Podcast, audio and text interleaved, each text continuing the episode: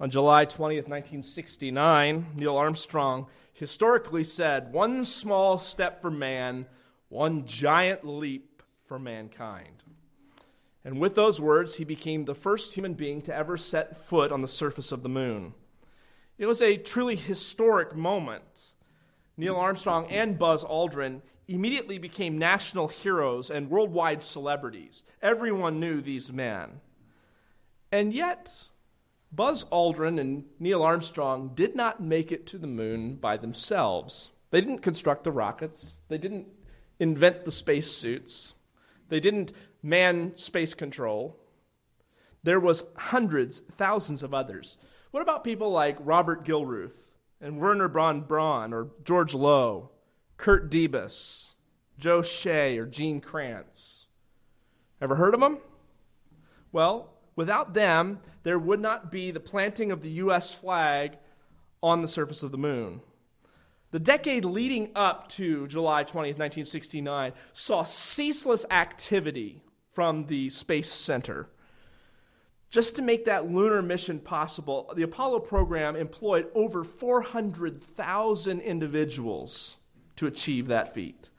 According to one source, landing humans on the moon by the end of 1969 required the most sudden burst of technological creativity and the largest commitment of resources ever made by a nation in peacetime. Every person in the space program, from the smallest, uh, from the smallest seamstress making those spacesuits to the astronauts themselves, everyone was involved in this mission. In an interview from 2001, Neil Armstrong reflected on the efforts of NASA to get man to the moon. He says this I can only attribute that to the fact that every guy in the project, every guy at the bench building something, every assembler, every inspector, every guy that's setting up the tests, cranking the torque wrenches, that's the only reason we could have pulled this whole thing off. There's a famous story, perhaps apocryphal, but nevertheless, it's a famous story of John F. Kennedy touring the NASA Space Center. And during his tour, he passed a man in the hallway wearing a NASA uniform, carrying a broom. And he asked the man, he said, What, are, what do you do for NASA? The janitor responded, Sir, I'm putting a man on the moon, Mr. President. You see, from the, the smallest to the greatest, there was one objective, one mission, and it took hundreds of thousands of people to accomplish it. Well, we have a mission far greater than the Apollo program. Our mission is not to get men to the moon, it's to get men to heaven. It's the gospel mission to share and proclaim the news of Jesus Christ in this lost and dying world. And it takes every one of us. It's not the, the objective or the mission of a sole individual or a few, it is the mission of the entire church, from the least to the greatest. Everyone has a job to do. It's interesting to me that as you read the New Testament, the Apostle Paul, for all of his greatness and for his charisma and his go get 'em attitude, you almost never find Paul alone. He's constantly talking about those partners he had in ministry, those faithful fellow workers. People like Silas and Barnabas who traveled with him, like the, uh, the physician Luke, who often appears along with Paul, like Timothy and many others who enter into the biblical narrative. Paul didn't think of gospel ministry as his task, but as the task of the whole church. And it's true today. It's not just a pastor, it's not just a missionary, it is the work of all of us to make this gospel message known. Now, that doesn't mean that we all do the same thing, no more than, it, than a rocket technician and a lunar module designer did the same thing for the NASA program. Yet, each of us, in our own way, are contributing to the mission of the church. We are fellow workers, fellow laborers in the cause of Christ. Well, what does that mean for us then, as individuals? If we're to be people who are engaged in this mission, well, what, what kind of people ought we to be? Well, let me say, state it like this, and this is the thrust of our, our our message this morning. Fa- faithful fellow workers in the gospel must actively resemble Christ. Faithful fellow workers in the gospel must actively resemble Christ. The more we are like Christ, the more we are equipped and prepared as fellow laborers in this cause. In other words, the more we have the mind of Christ, the better able we are to serve together in the fellowship of the gospel. Now, it's been a little while since we've been in the book of Philippians, so it might be helpful for us to review a little bit here of where we've been. The letter to the Philippians is essentially a thank you letter from the Apostle Paul. This church has supported him, has partnered with him in this mission of the gospel. And so he writes as sort of a thank you letter. But of course, with Paul, he can never just write a thank you letter. For us, it would be four lines and a signature, and we're done. But Paul has so much more to share with this church. And he does in this book. And as you look about Philippians, there's a lot of different themes that weave their way through. Themes like humility and joy and unity, which are all prominent here. But I think if, it, if you tie it all together, the book of Philippians is really about striving together for the gospel. He writes to thank them for striving together, for partnering with him in the gospel. Yes, that produces joy. Yes, that should bring out humility. Yes, we need unity in order to do that. But at the heart, it's about striving together for the gospel. And I think that word together is worth highlighting. Because as partners, it means that we will be serving together in this cause. Well, Paul wanted the Philippians to know that the gospel, which they had so invested in and had partnered with him in, was still going forward even though he was in chains. Go back to chapter 1 of Philippians. He tells them in verse 12, But I want you to know, brethren, that the things which happened to me have actually turned out for the furtherance of the gospel in other words, you've partnered with me in this gospel mission, and now you're hearing that I'm in prison. That hasn't changed the word of God, though. It continues to push forward, it continues to bear fruit. So, as he tells them of his condition, he wants to encourage them and also to encourage them to embrace the mind of Christ. that's where we get to chapter 2. He says in verses uh, 3 and 4 of chapter 2. Let nothing be done out of selfish ambition or vain conceit, but in lowliness of mind, let each esteem others as better than himself. Let each of you look not only to his own interests, but also to the interests of others. So that's the attitude. If they're going to be partners, fellow laborers in this cause, then they need to have a humble attitude. What does that look like? How do we do that? Well, it's by actively resembling Christ. And that's where we get what's sometimes called the Carmen Christi or the Christ hymn of verses 5 to 11. This is the theological center of the book of Philippians. And in it, we read that Jesus, being in the form of God, did not consider, equal, uh, consider equality with God something to be grasped onto, but instead humbled himself, emptied himself, and became a servant. And, and even lowered himself to the point of death on a cross. And, G- and the Lord has exalted this Jesus high above all powers. This is the theological center of the message. And the more we are like Jesus, the more we have this mind in us, the better equipped we are to be faithful fellow workers. Paul, however, in these verses before us this morning, 19 to 30, gives two practical examples. Well, what does it look like to be a fellow worker who resembles Christ? Well, he gives us two men, Timothy and Epaphroditus, who model for us what it looks like. And frankly, I'm, I'm happy for this. I'm very grateful that this is here in the scriptures. Because if Jesus was our example, we might feel a little bit like, well, Jesus can do it, but I'm not Jesus. Here, however, Paul gives us two imperfect men who effectively and actively followed Christ and show us what it's like, even for us, to live this example. Now, as we get into verses 19 to 30, you're going to notice there's a lot of practical matters that find their way into this. Paul is kind of giving us a travelogue, if you will, I'm, gonna, I'm hoping to send Timothy to you. I'm hoping to send Epaphras to you and bring back message of, of you to me. And I'm going to do this so it will ease my mind. And it's a little bit odd that there's this commendation of Timothy and Epaphroditus here. Why? Well, if you read all of the New Testament and Paul's letters, typically, typically, the commendations come at the end of the letter. You get to the end, and then he'll mention, oh, yeah, uh, greet Timothy and greet these people for me, and I commend this person to you. But here he sticks it right in the middle of the letter, which has led some people to think he was closing the letter and then he thought of more things to say.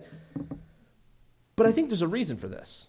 The commendations come in the middle of the book because they illustrate the point he's trying to make. That his fellow faithful, faithful fellow workers in the mission of the gospel, we need to resemble Christ just like these two men do. So we're going to look at their examples this morning. Looking first at this man Timothy in verses 19 to 25. Timothy, who models for us what it means to put others first. Timothy was a man who was putting others first. Follow along in your copy of the, the word. I'm going to read all the way from verses 19 all the way down to 25. The Bible says, But I trust in the Lord Jesus to send Timothy to you shortly, that I also may be encouraged when I know your state. For I have no one like minded who will sincerely care for your state. For all seek their own, not the things which are of Christ Jesus. But you know his proven character, that as a son with his father, he served with me in the gospel. Therefore, I hope to send him at once, as soon as I see how it goes with me. But I trust in the Lord that I myself shall also come shortly. So, Timothy is the first example given to us here.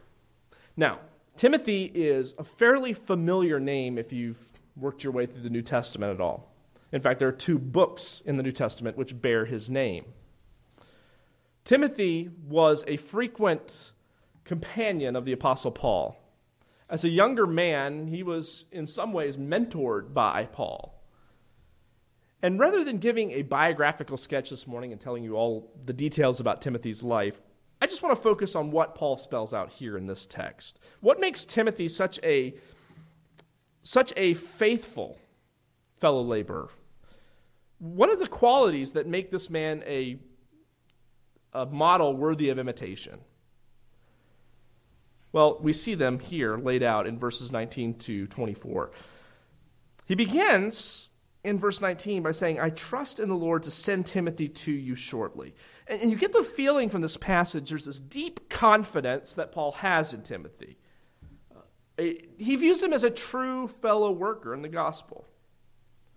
And he typifies this quality of Christ of putting others first. Just as Jesus had not considered equality with God something to be grasped, instead, he put the needs of others first. And Timothy does the same thing. To a lesser degree, yes, but the same attitude is in him. So Paul says, I hope to send Timothy to you soon. Why? Well, so that he may be an encouragement to you, that he might basically act as Paul's mediator. He's sending Timothy because Timothy has the same mindset that Paul has. That is the mindset of Christ. Well, this hope that he has in verse 19, or trust, I trust in the Lord Jesus to send Timothy to you shortly, is a recognition on Paul's part Paul, Paul's had his plans change enough times to know that he can't just presume upon things. He says, I trust I'm going to send Timothy to you shortly. That's my plan. God may change that, things may happen, but right now, I want to send him to you to encourage you. Well, what kind of person is Timothy? Paul describes him in four ways. He describes him first as a person who had a kindred heart for ministry. A kindred heart for ministry. Look at verse 20, if you will. For I have no one like minded, he says. Paul looks around, he says, Who can I send to the Philippian church? Who is it that has just a genuine burden, a heart for ministry? Uh, somebody whom I can send that I know I can trust and who's going to do the same things I would do there.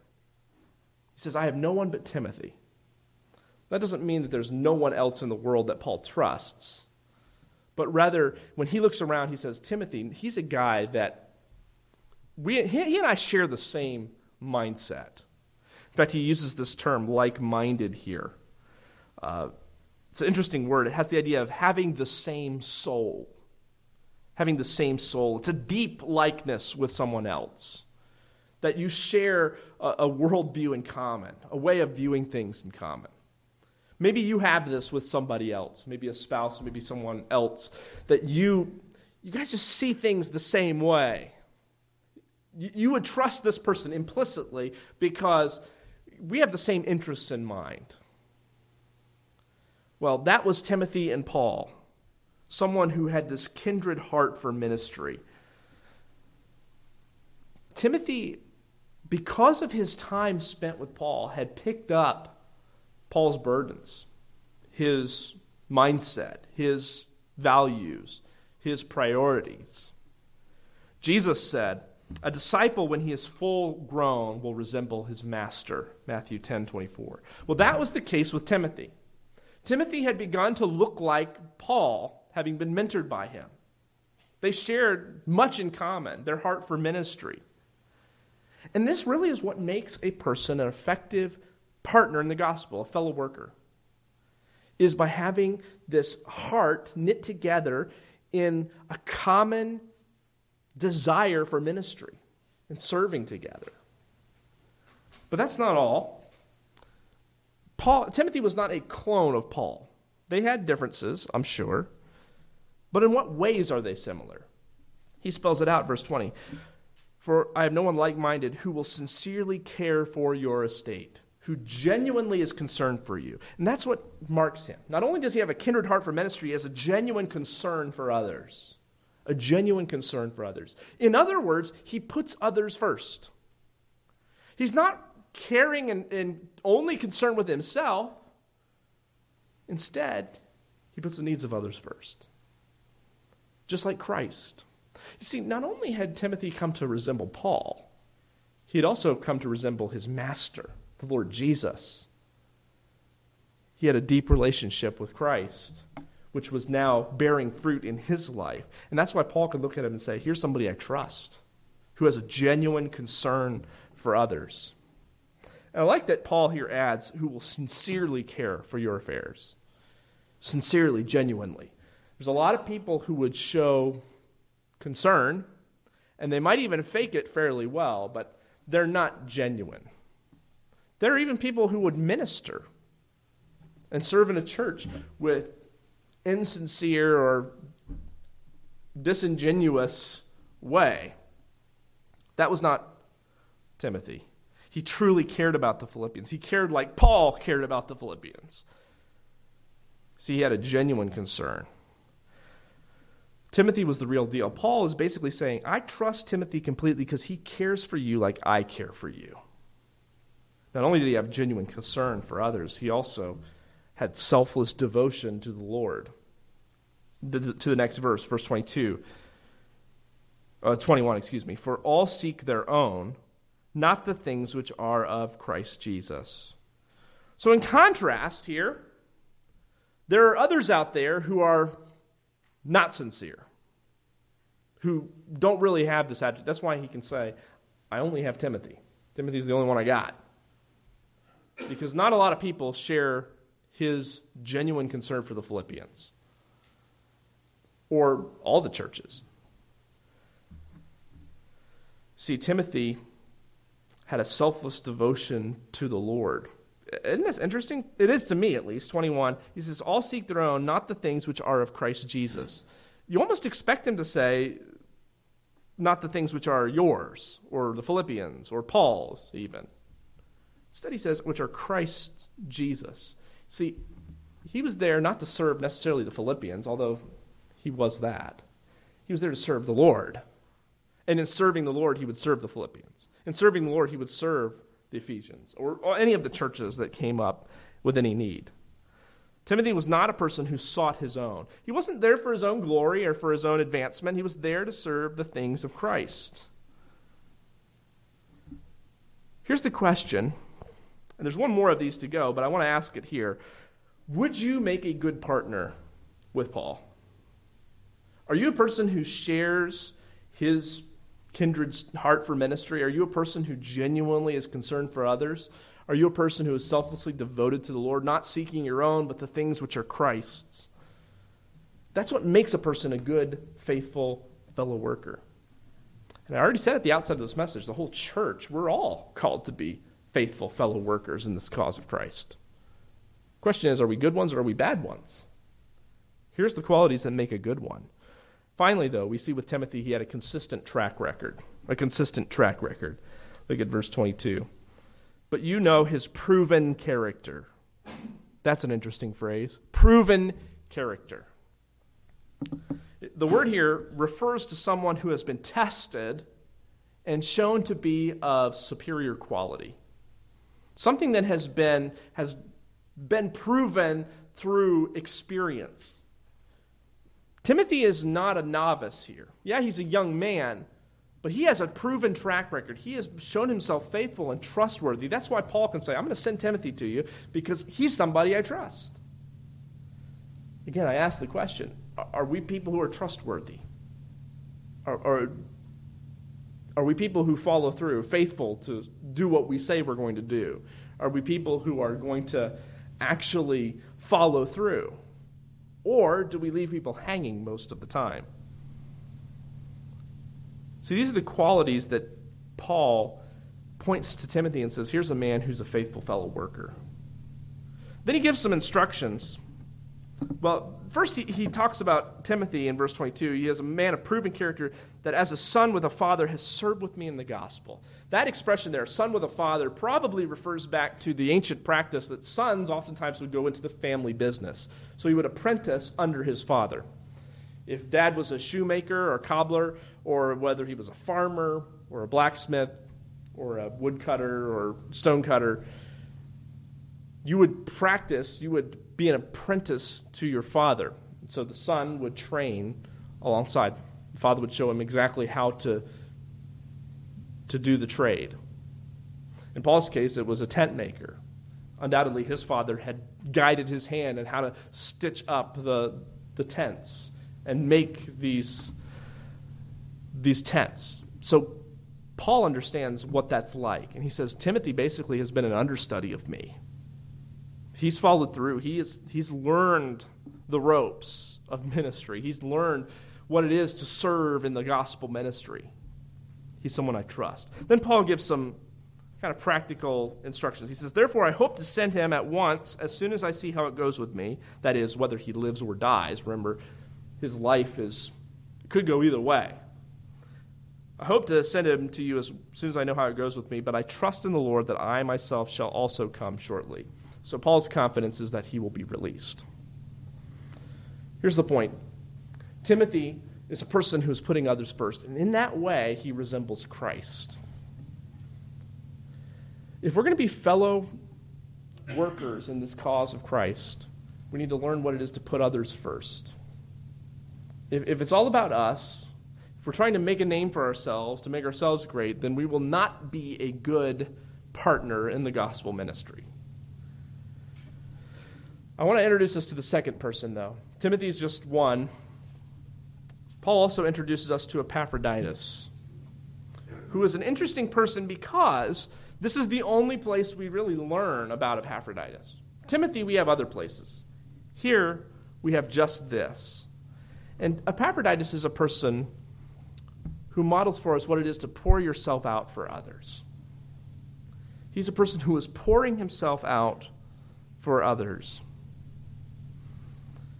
Now, Epaphroditus is less familiar than Timothy and harder to spell, but he is one of those many companions of the Apostle Paul. Not one of the central figures, not one of the apostles, but nonetheless, he's important to the cause of Christ. And he embodies this characteristic of Christ. Jesus humbled himself, he put others first, but you know what else he did? He poured himself out. He, he emptied himself, even to the point of death which is something that Epaphroditus came very close to doing. You see, this matter of being faithful fellow workers, it's about putting others first, but also pouring yourself out in service to the Lord. Look at verse 25. I'm going to read all of 25 to 30.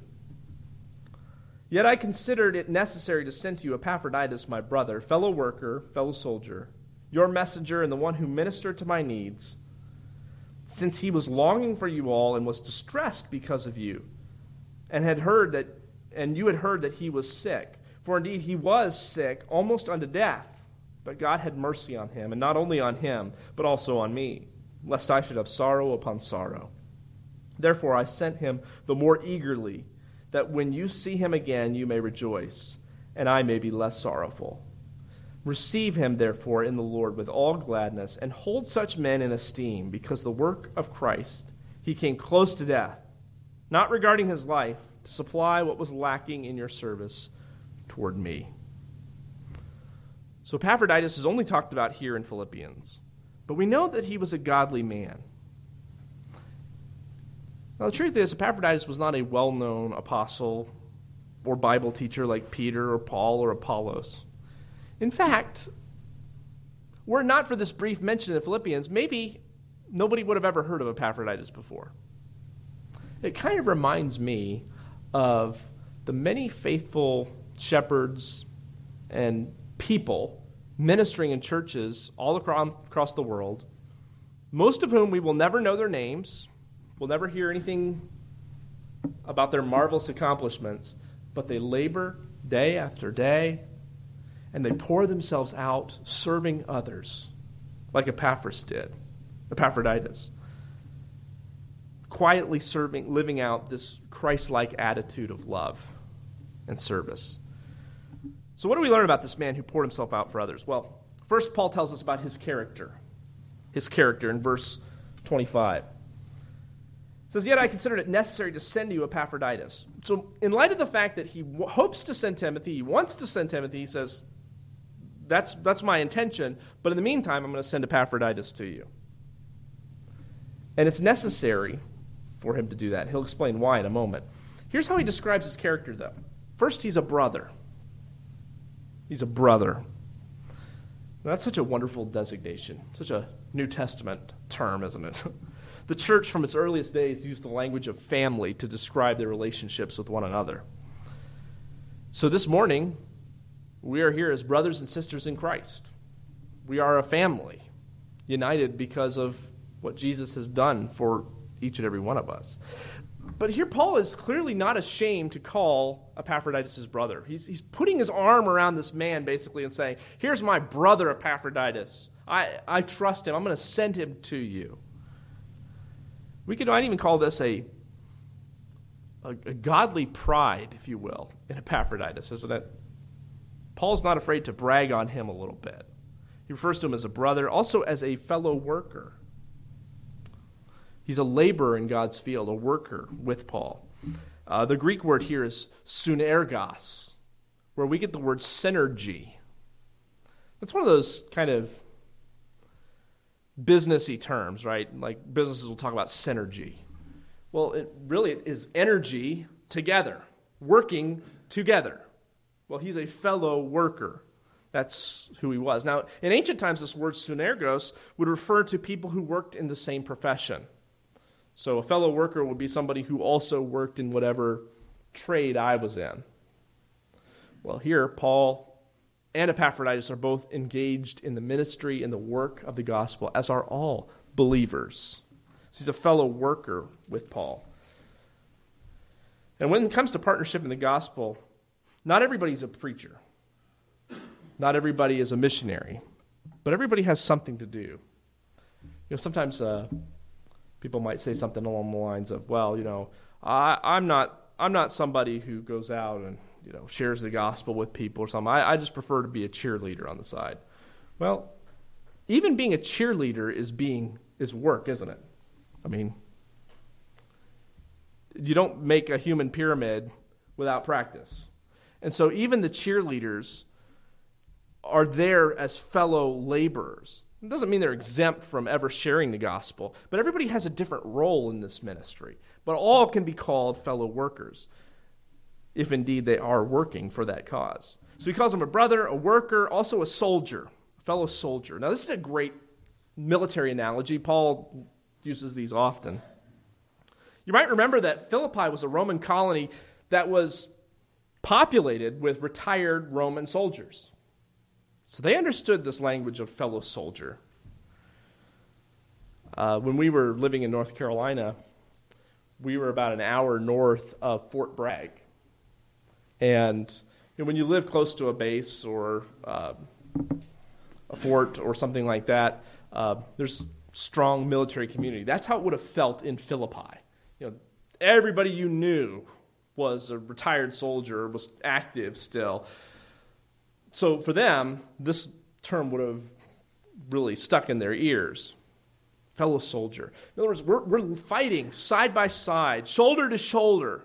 We're going to war for the sake of the gospel. And that's how all fellow workers, fellow laborers work as soldiers of Christ, shoulder to shoulder. He's also called a messenger and a minister. A messenger, the one who ministered to my need, he says in verse 25. The messenger, Epaphroditus, was probably the one who brought news of Paul, or of the Philippians to Paul. He's also the one who probably delivered this letter of the, to the Philippians. He probably was carrying this when he returned.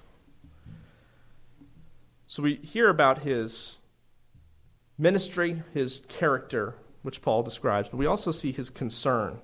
Look at verse 26. He was longing for you all and was distressed because you had heard that he was sick. So when he left the Philippian church, Epaphroditus had been with Paul during that time, and at some point he had become dreadfully sick, probably on the trip. Remember, ancient times, you're not just hopping in a car or a train or a plane, you travel by ships. Ships were not always sanitary places. There's a lot of diseases that traveled around on ships.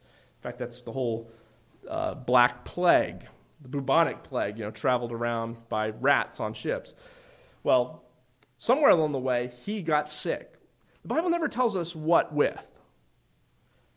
The point is, he was near the point of death. He says that in verse 27. He was sick almost unto death, or literally at death's door. Epaphroditus, whatever he contracted, brought him to a low point, and he was concerned. Interestingly, though, not for himself, for the Philippians, because they were concerned for him. So he had wanted to return. We also see his condition. This is talking about his sickness, which was near death. In fact, if you go down to verse 30, it says, Because of the work of Christ, he came close to death. This illness was severe, whatever it was. Yet, thankfully, God had mercy on Epaphroditus. Notice that verse 27 For indeed, he was sick almost to death, right at death's door, but God had mercy on him, and not only on him, but also on me. So God had mercy in healing Epaphroditus and mercy on Paul in not taking him, because that would add grief to grief for the apostle. This man, Epaphroditus, risked it all. And in serving God, he came near to death. One commentator writes Paul's concern for Epaphroditus here in this passage is a tangible example of the love of one fellow believer in the fe- eh, love for fellow believers that the fellowship of the gospel produces. Paul's heart has become so knit to Epaphroditus that the thought of losing him here is almost more than Paul can handle.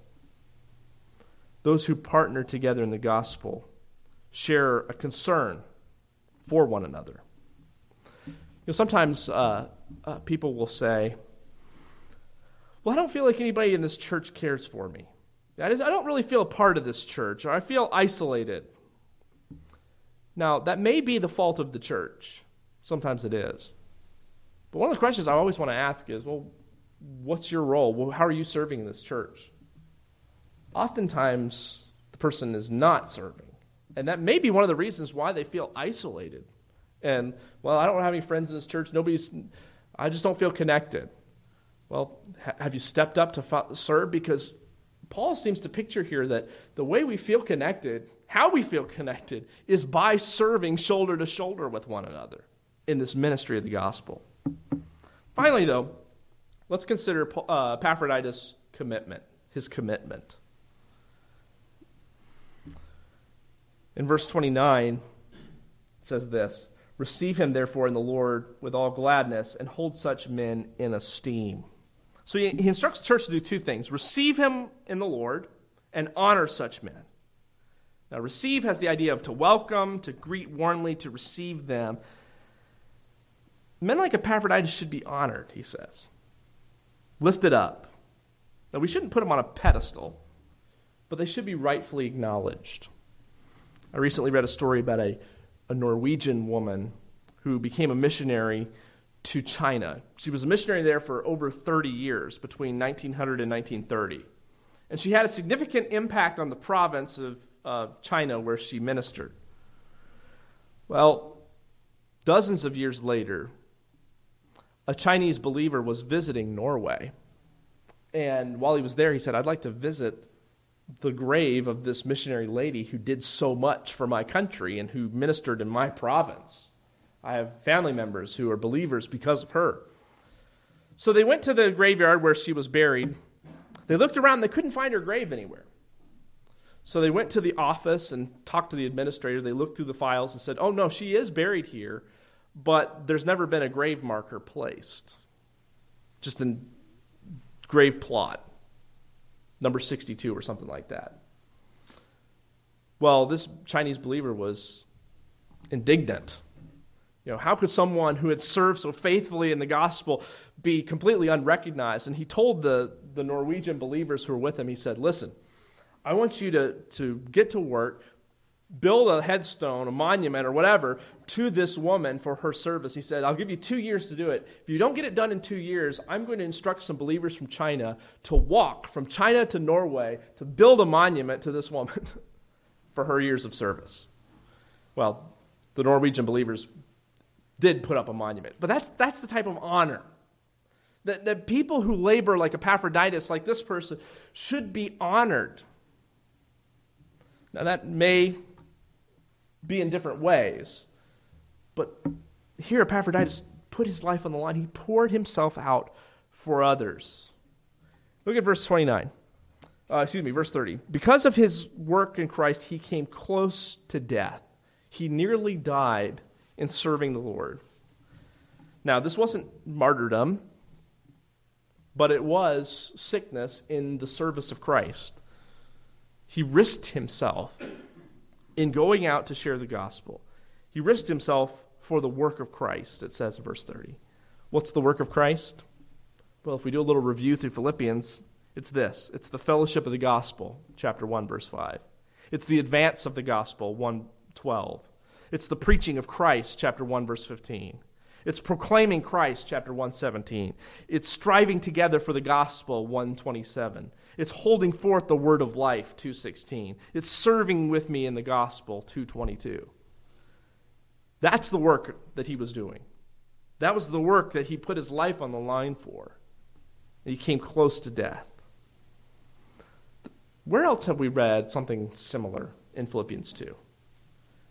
Well, back in 2, verse 8 it says that Jesus poured himself out and he didn't just come close to death, he died on a cross for us.